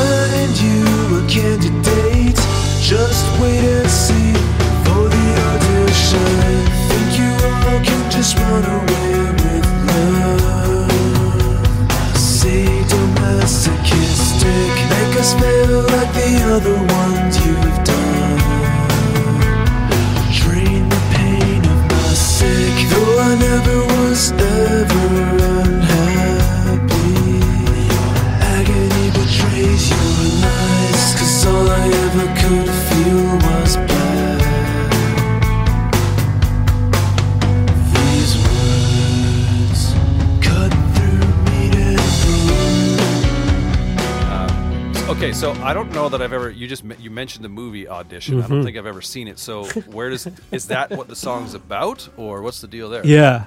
Um, so while we were making this record, my brother um, showed the this movie to me. Who and I and I ended up.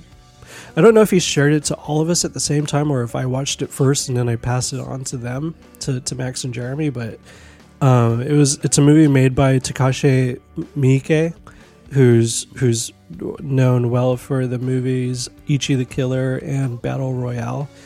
He's he's like classic super violent slasher gory uh filmmakers.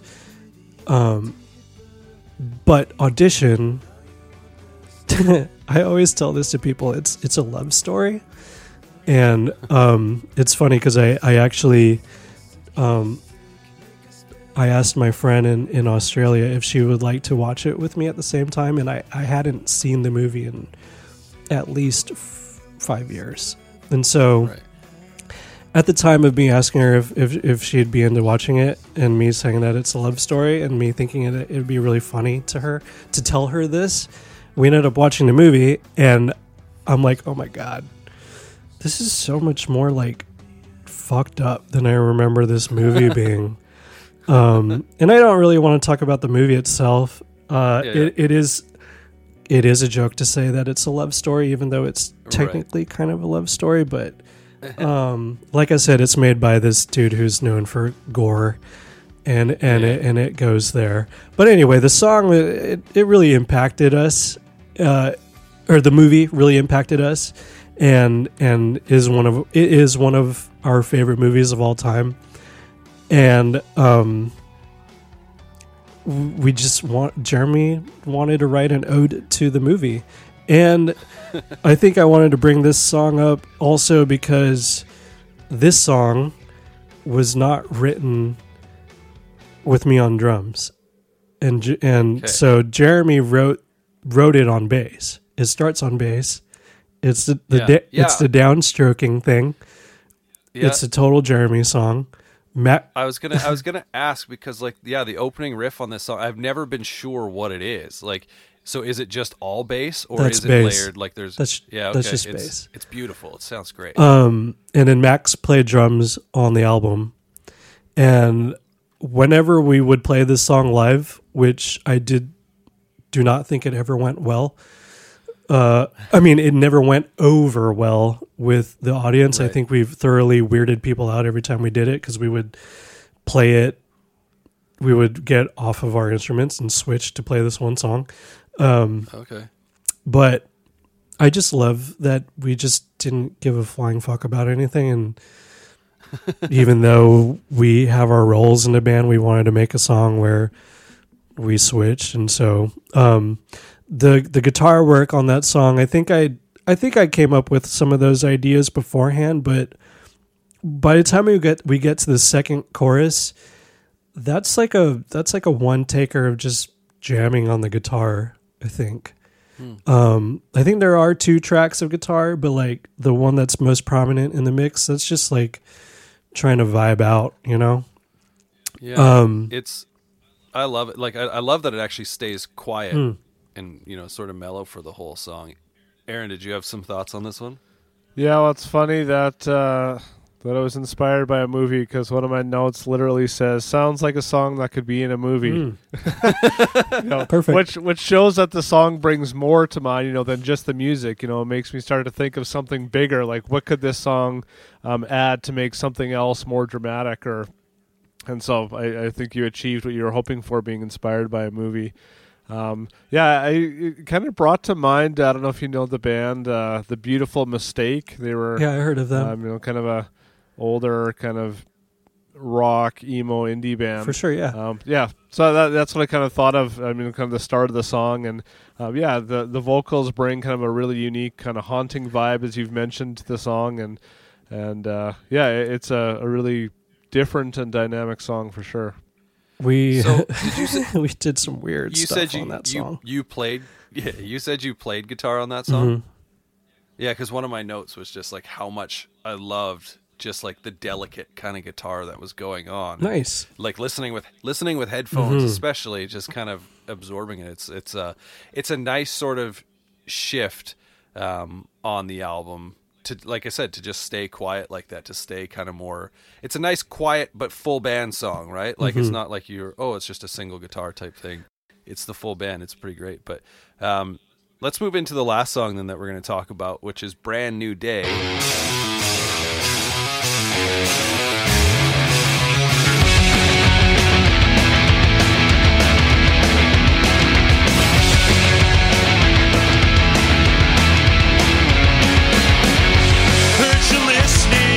writing off all of us today.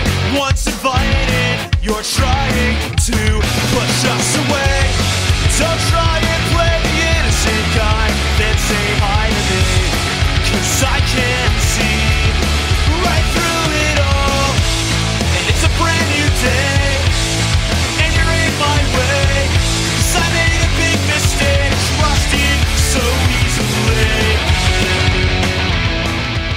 this has long been one of my favorites on this album, and I think um, it's just how you know that opening guitar riff on that song. It just kind of kicks you right off, and it just sort of goes into it. Like, and you you, you talked about the music video earlier because I can remember. I'm not sure which Vagrant DVD it was because I did have a couple, but like watching that video on repeat, uh, just because I'm I'm a sucker for music videos where it's just the band in like whether it's their actual jam space or a jam space, just kind of like playing in close quarters. Um, but I've always had one question about that video, and that's who won the basketball game. No one. no one. Well, no one hit a basket. I don't think in the whole video. Prob- probably not. I really don't think anybody made a basket the entire time. Um, yeah. That was our practice space. That is where we we we wrote everything. That room, um, and that's where we did record some of the vocals for the record and and all that stuff. So yeah, it, it is a special place to us, and that building still exists. We don't obviously have that room anymore, but um, funny, the new song was recorded. The vocals and guitars were recorded like down the hall from that room because one of our friends has has a, a practice space in the same building. But yeah, that that song that I if I try to forget about all the the journey the song took and the journey we took during this song's existence, I'm able to enjoy it. But Yeah. there's been so much there's been so many strange things and and like moments in this band's existence that kind of circulate around that song. So it's kind of kind of hard to fully connect with it at its root. But i do remember when we first wrote it it was like it felt like a really special song you know when we when we wrote it. We've recorded that song so many times. I demoed it Right. the first the first demos we made like that whole weird awkward sounding bad religion thing that i was talking about Yeah. we recorded that with steve evans which i was like i get to record with steve evans this is fucking awesome. He's made some of my favorite records like snapcase and saves the day and stuff. Um and if I was ever to to pinpoint two producers that were a huge influence on making me realize what it takes to be a studio musician, it was Steve Evans and John Feldmann because hmm. and I and no knock on Trevor or Chad, they they pretty much like they let the band just do their thing for the most part, those dudes. And I'm very thankful for that type of experience. But Steve Evans is the first person that ever taught me that the idea of all downstrokes just sounds punchier, fuller, better for a lot of a lot of like applications in in playing. And I just remember with both of those dudes and the tempo that Brand New Day is at, eh, both times I was like, "You really think I can play this this fast, all downstrokes? Are you kidding me?" And like that has always stuck with me, and and like I've decided to punish other musicians with that kind of mentality and being being in the engineer's seat, but um yeah that that's probably the the song that kind of established this new sense of of uh, energy that was a little bit more mature i guess compared to to diagram because that is the song that's the fir- that's like the first song that survived that made it onto daylight that existed right after the diagram era of the band you know with Pat still in the band and us having recorded it obviously for that for that video. Yeah. So Yeah.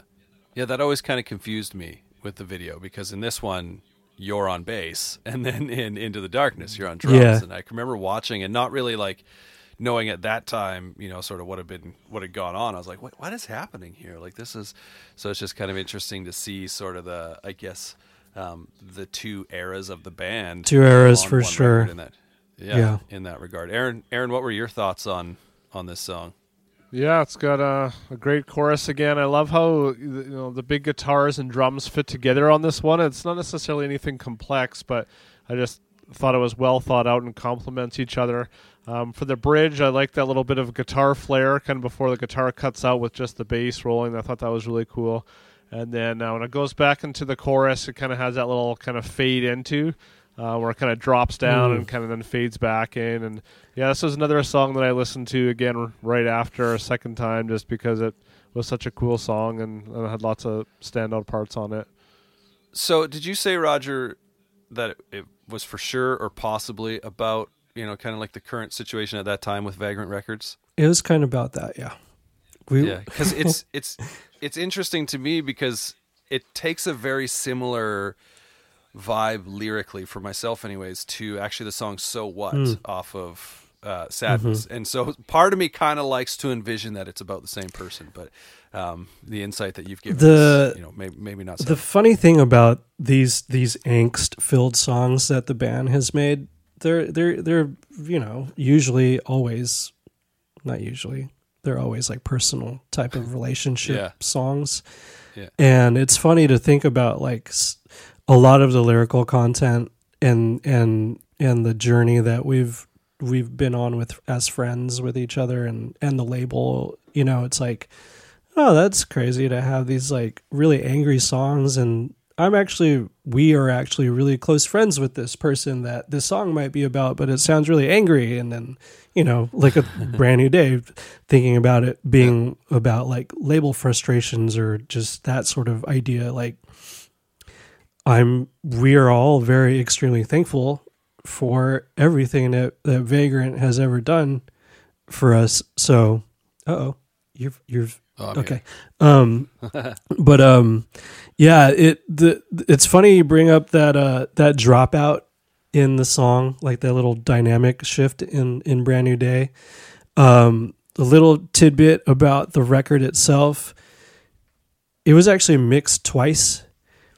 It the first time it was mixed by Chad Blinman, who mixed Sadness and and Diagram, and we sat and punished him at the studio for like however many days it took him to, to mix it. It was just us hanging out with him in LA and we got every little trick that we wanted in the book, uh, all the all of the nuances that we wanted to exploit, and like, you know, we. I'm pretty sure we just punished the shit out of him, and and and he mm-hmm. and he mixed it, and we were really happy with it. And then the label was like, we should probably get like a radio mix for Into the Darkness. It'd probably be good. So we we had this guy Chris Shaw mix that one song. And the label was so stoked on how that came out that they were like, we should probably just have him mix a whole record. Hmm. And at the time, we were like, I mean, that song does sound really powerful. Why not? Sure, if you really want to do, if you guys truly feel like this is the move we got to do, sure, let's do it. And so we we sent him the files. He mixed it. He did a bunch of things in the mix, like countless things. We typed up an elaborate email and sent it to this guy.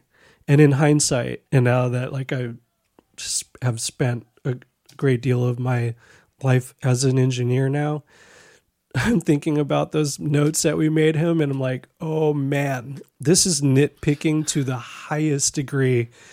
There is no way on earth any mix engineer would ever entertain like 90% of what we want to have changed. And like, and back then, like now when you're mixing a record for somebody, so much of it's done on the computer and you can make so many changes pretty easily. I'm sure back then, whatever he had to do was like, I'm not going to spend six hours just for this like five second thing that you guys want.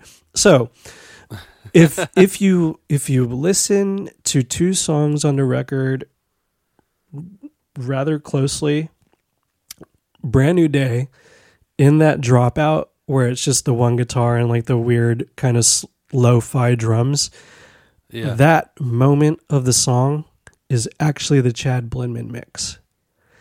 Hmm. Oh. Because the Chris Shaw mix at that moment of the song, he did some really strange effect thing that like nobody liked. Hmm.